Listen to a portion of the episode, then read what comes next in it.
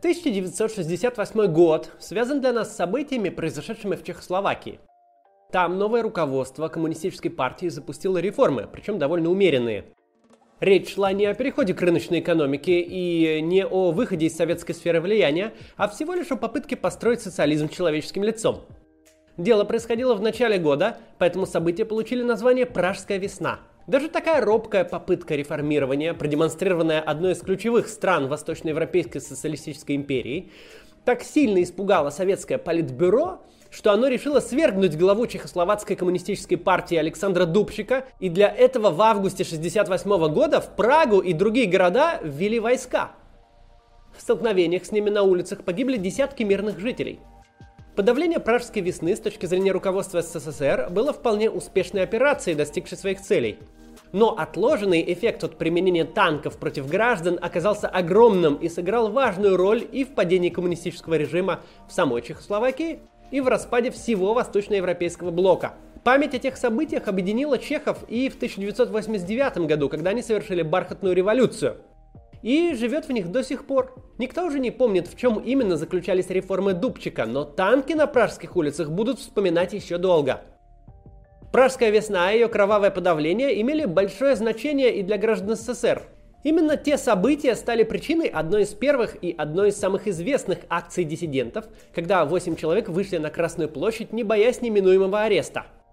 Моральное банкротство режима, готового вводить войска в дружественную страну, не стало очевидно сразу всем – но постепенно понимание этого проникало в общество, сделав неизбежными события конца 80-х, когда рухнул э, и СССР, и возглавляемая им империя в Восточной Европе.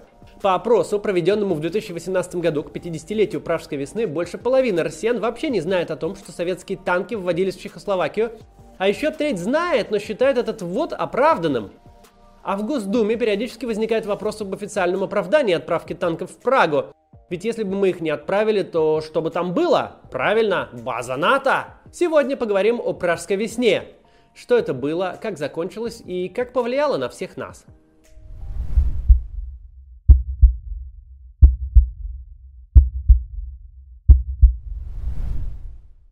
Чехословакия в 20 веке постоянно оказывалась в центре мировой политики.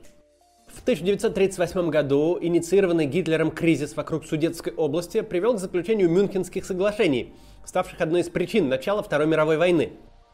В результате этих соглашений Чехословакия была оккупирована Германией. Нацисты создали здесь марионеточный протекторат Богемии и Моравии по названию двух исторических регионов Чехословакии.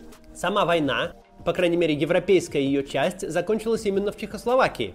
Бои за Прагу шли до 11 мая 1945 года, когда Германия уже капитулировала. Там вообще была очень интересная история с освобождением Праги, которую у нас не любят вспоминать. Дело в том, что на помощь восставшим против нацистов жителям первыми э, пришли войска армии Власова, которые и выбили основные части гитлеровцев. Русская освободительная армия Власова, напомню, это антисоветское соединение в составе вермахта. А выбить нацистов из Праги они решили, чтобы сдаться антигитлеровской коалиции, но только не советским войскам. Но об этом поговорим в другой раз. После войны Чехословакия, как и вся Восточная Европа, попала в сферу советского влияния. Причем здесь левые настроения действительно были сильны.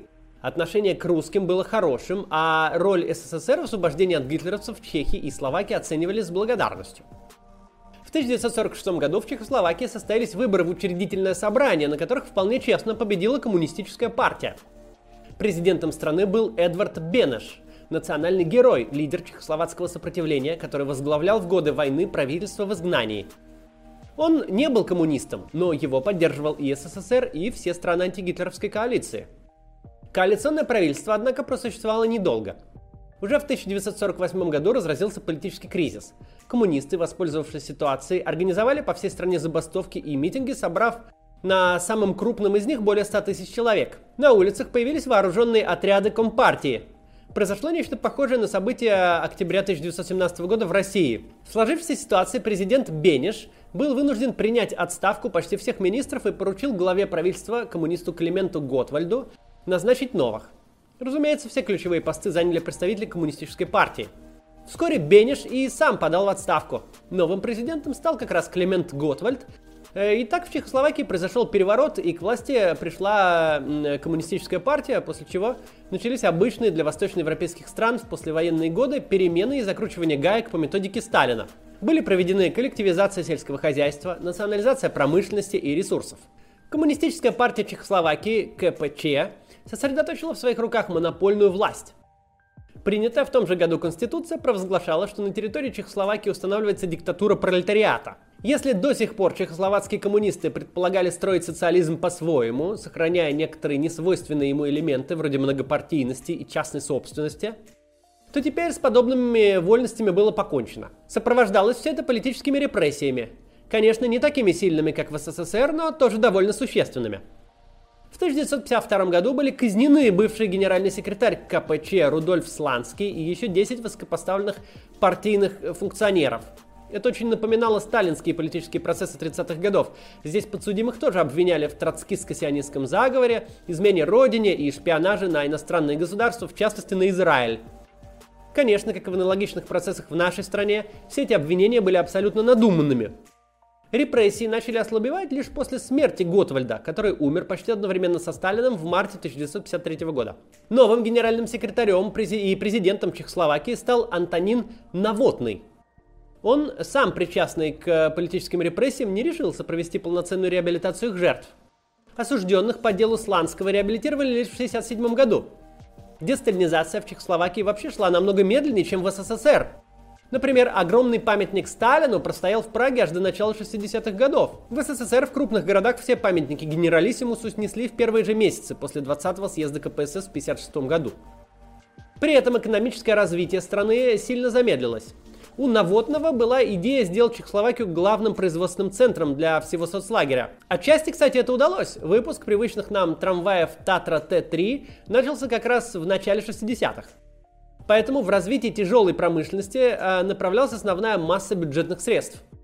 Это приводило к дисбалансу бюджета и дефициту обычных потребительских товаров и услуг. Ну и, как всегда в социалистической экономике, отсутствие конкуренции и других рыночных механизмов регулирования типа свободного ценообразования приводило к тому, что предприятия теряли эффективность. К тому же партийная верхушка обложила себя привилегиями и погрязла в коррупции, а производительность труда падала. Диктаторский стиль управления Новотного не отвечал ни требованиям изменившегося времени, ни демократическим традициям народов Чехословакии и к тому же не приносил результата.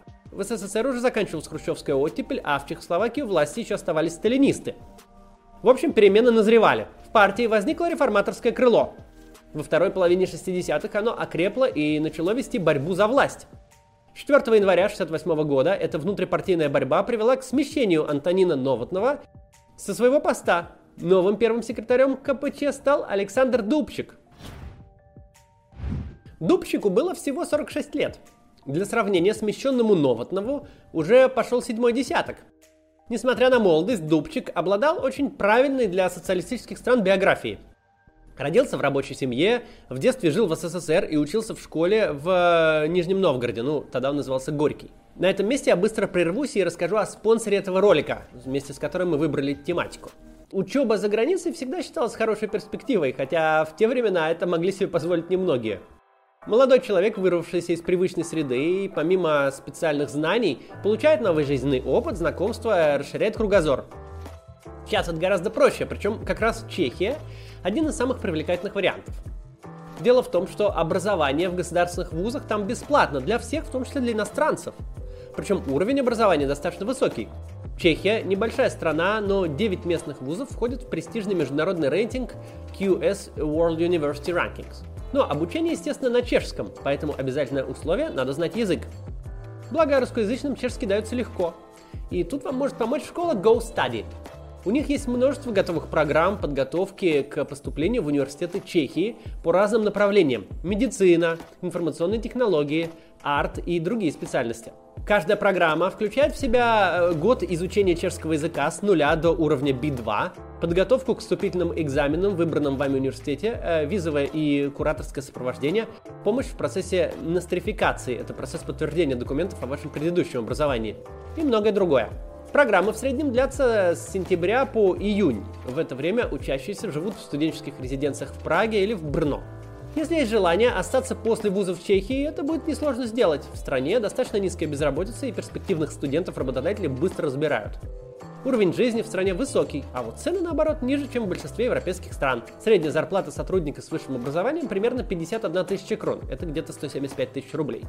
Ну и страна, конечно, очень красивая, особенно Прага. Ну и даже если вы захотите вернуться в Россию, чешский диплом даст преимущество при поиске работы. Российский работодатель охотно возьмет выпускника европейского вуза и с высокой вероятностью согласится на более высокую зарплату. Так что, если вам интересно узнать, как учиться в чешском университете бесплатно, заходите на сайт GoStudy, ссылка будет в описании. Но вернемся к Дубчику. Возвратившись из СССР на родину, он пошел работать на завод помощником слесаря, а потом устроился кузнецом на завод «Шкода». Это очень хорошая биография для руководителя коммунистической партии, понятное дело.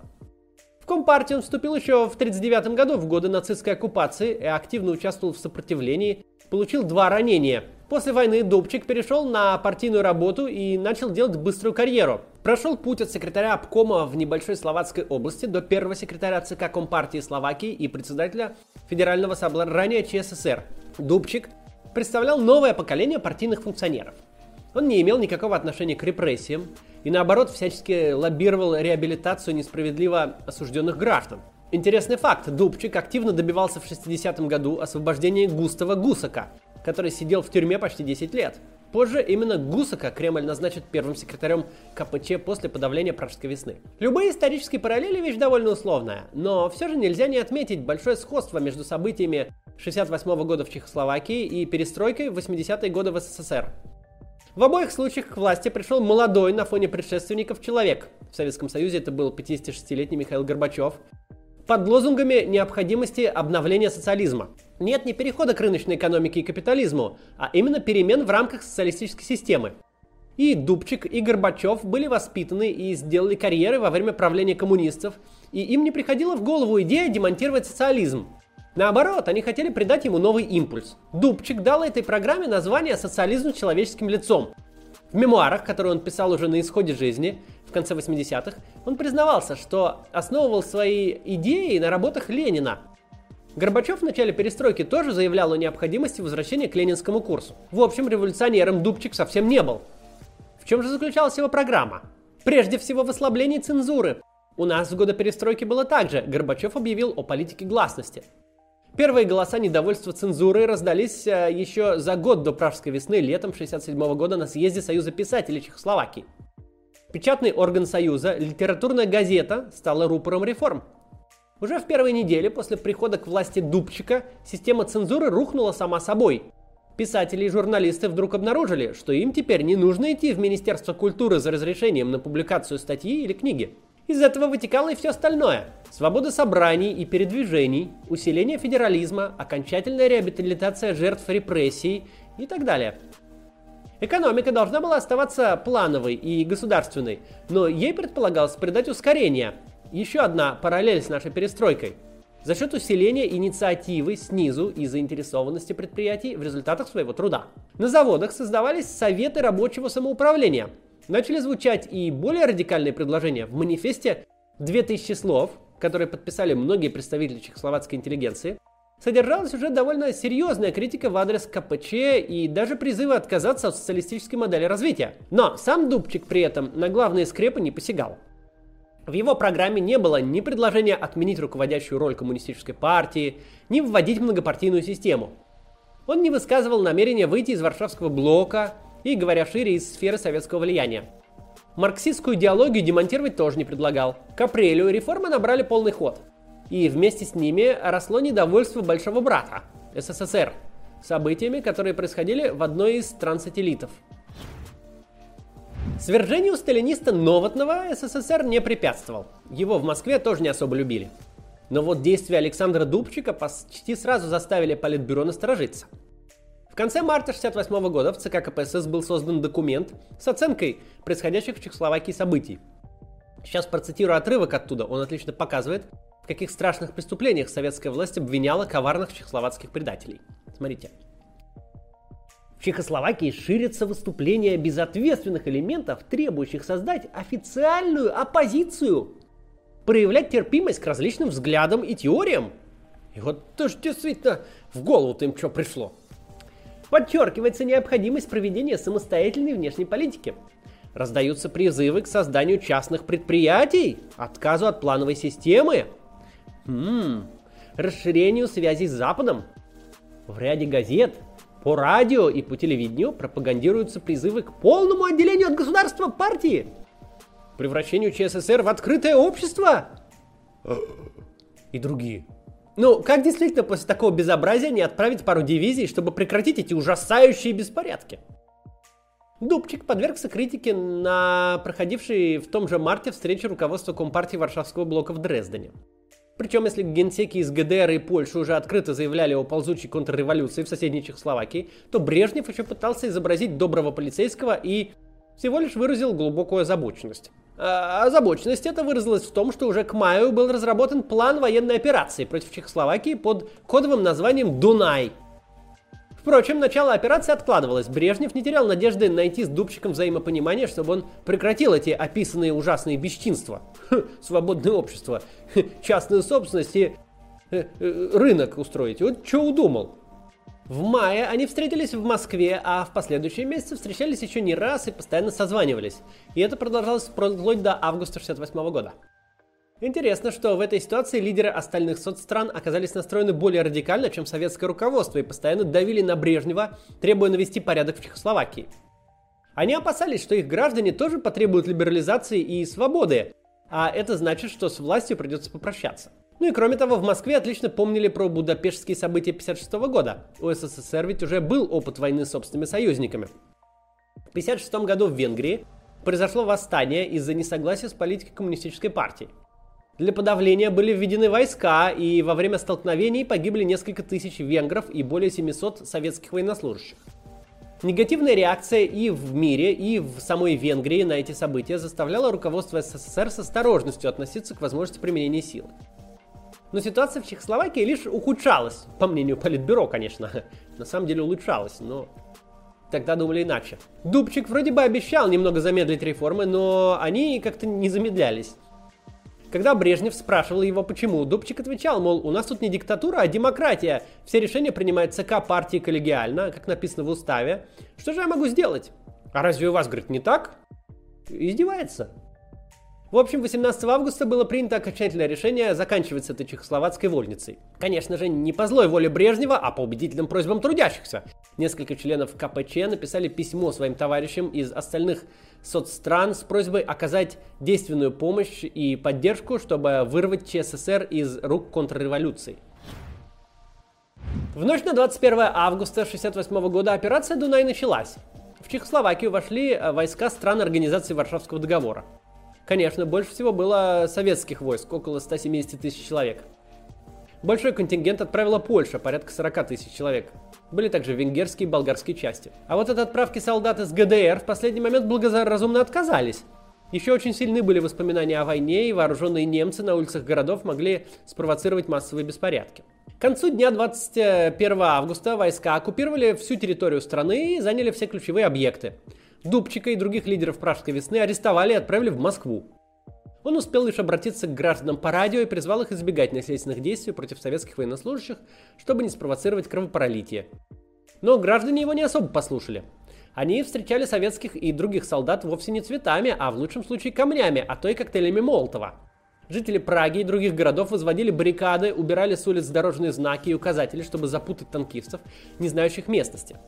Самые ожесточенные бои шли в Праге возле штаб-квартиры чешского радио. Там погибли 16 человек.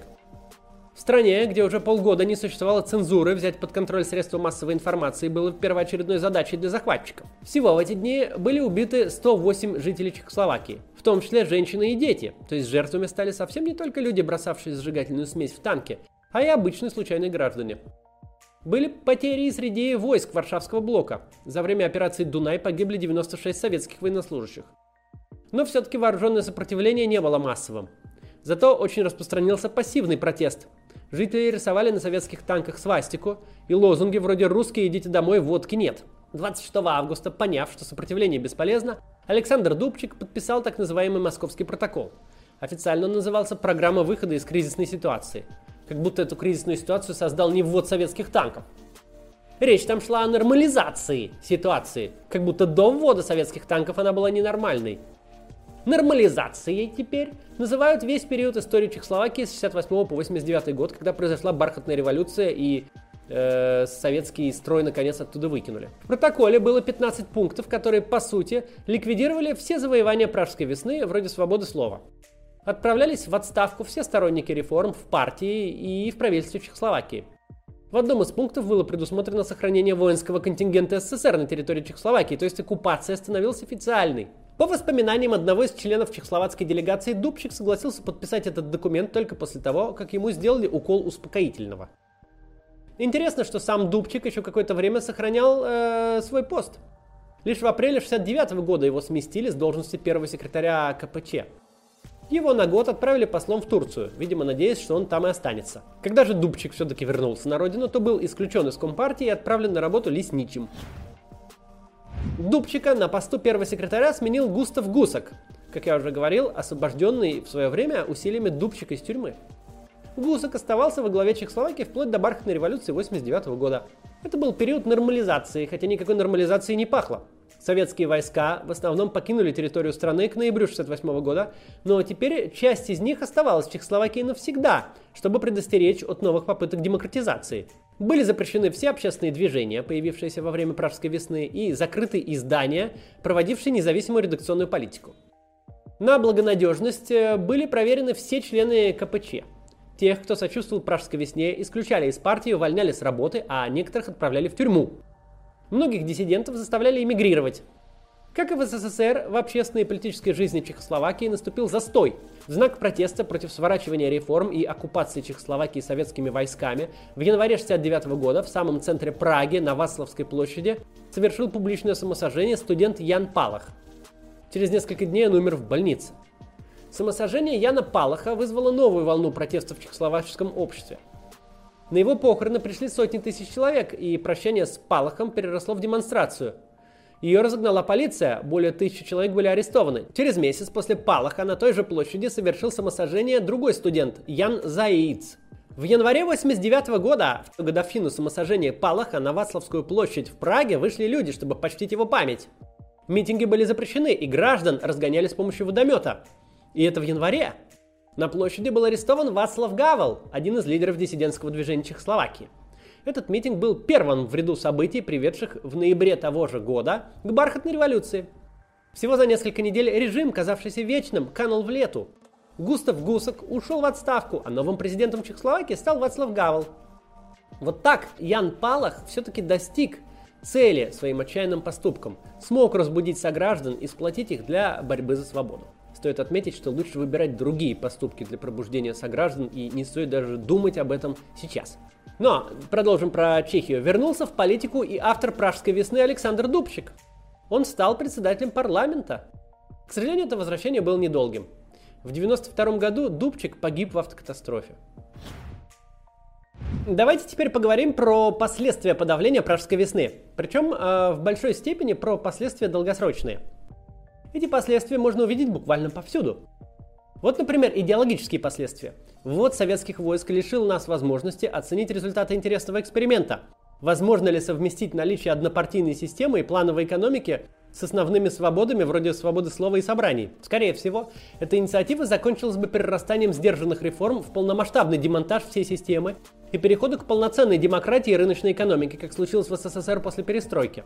Но может быть и нет. И тогда это стало бы аргументом для современных социалистов, что левая идеология прекрасно сочетается с соблюдением прав человека. Но, к сожалению, Брежнев нас от этого эксперимента избавил. Поведение Брежнева, кстати, тоже интересно само по себе. Получается, советское политбюро не очень-то верило в возможный успех построения социализма с человеческим лицом и решило на всякий случай все это дело остановить. В самом политбюро возможная демократизация Чехословакии заметно усилила консервативные настроения. Это привело к сворачиванию Косыгинской реформы. Я когда-то рассказывал об этом в ролике про причины развала СССР. Реформа Алексея Косыгина была попыткой реанимировать умирающую советскую экономику. От греха подальше реформу свернули, протянули еще 15 лет благодаря высоким ценам на нефть, а потом все начало закономерно рушиться. Так что есть в развале СССР и определенный вклад чехословацких событий. А то, может, так и жили бы при советской власти. Горбачев бы был бы до сих пор руководителем. Последствия Пражской весны э, заметны и в современной геополитике. И Чехия, и Словакия сегодня члены НАТО. Кто-то скажет, ну вот, если бы не Брежнев, они бы там еще полвека назад оказались.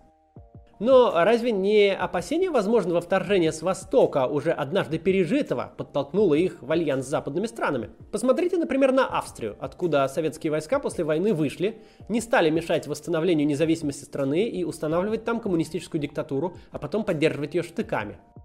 И Австрия ни в какое НАТО совсем не стремится.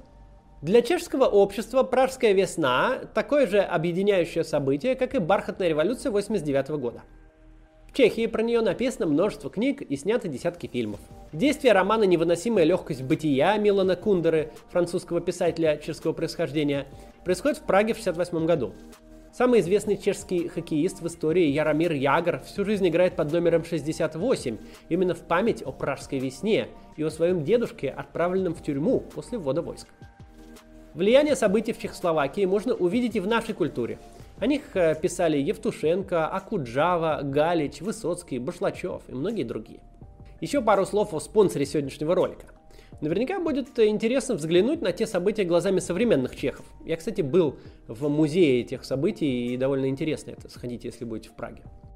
Но для того, чтобы взглянуть, нужно пожить какое-то время в Чехии, например, во время обучения.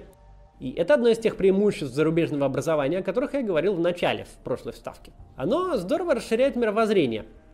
По-моему, это круто, что у нас есть такая возможность. И здорово, что высшее образование в государственных вузах Чехии бесплатно для всех. Я еще раз напомню, что подробности можно найти на сайте школы GoStudy по ссылке, которую я оставлю в описании. Ну вот, а есть еще одно последствие пражской весны, важное для нас. 25 августа 1968 года 8 человек вышли на Красную площадь в Москве, протестуя против ввода войск в Прагу. Конечно, никакой акции им провести не дали. Всех моментально арестовали, посадили в тюрьму или отправили на принудительное лечение в психиатрические лечебницы. Но отважный жест этих восьмерых придал надежду всему диссидентскому и правозащитному движению в СССР. Год за годом оно набирало силу, превратившись ко второй половине 80-х в мощное движение, с которым коммунисты уже не могли справиться. Пражская весна и ее подавление словно спусковой крючок запустили маховик преобразований и в Чехословакии, и в СССР. Пока Брежнев и другие советские лидеры думали, что благополучно разрешили чехословацкую проблему, этот маховик уже начинал раскручиваться, пусть сначала и совсем незаметно. Он превращал то, что сначала показалось успехом, в поражение. Поражение для тех, кто считал нормальным подавлять танками волю людей к свободе и в победу для всех остальных. Тогда появился лозунг «За вашу и нашу свободу». Именно с ним вышли те самые восемь протестующих на Красную площадь. Давайте это помнить. До завтра.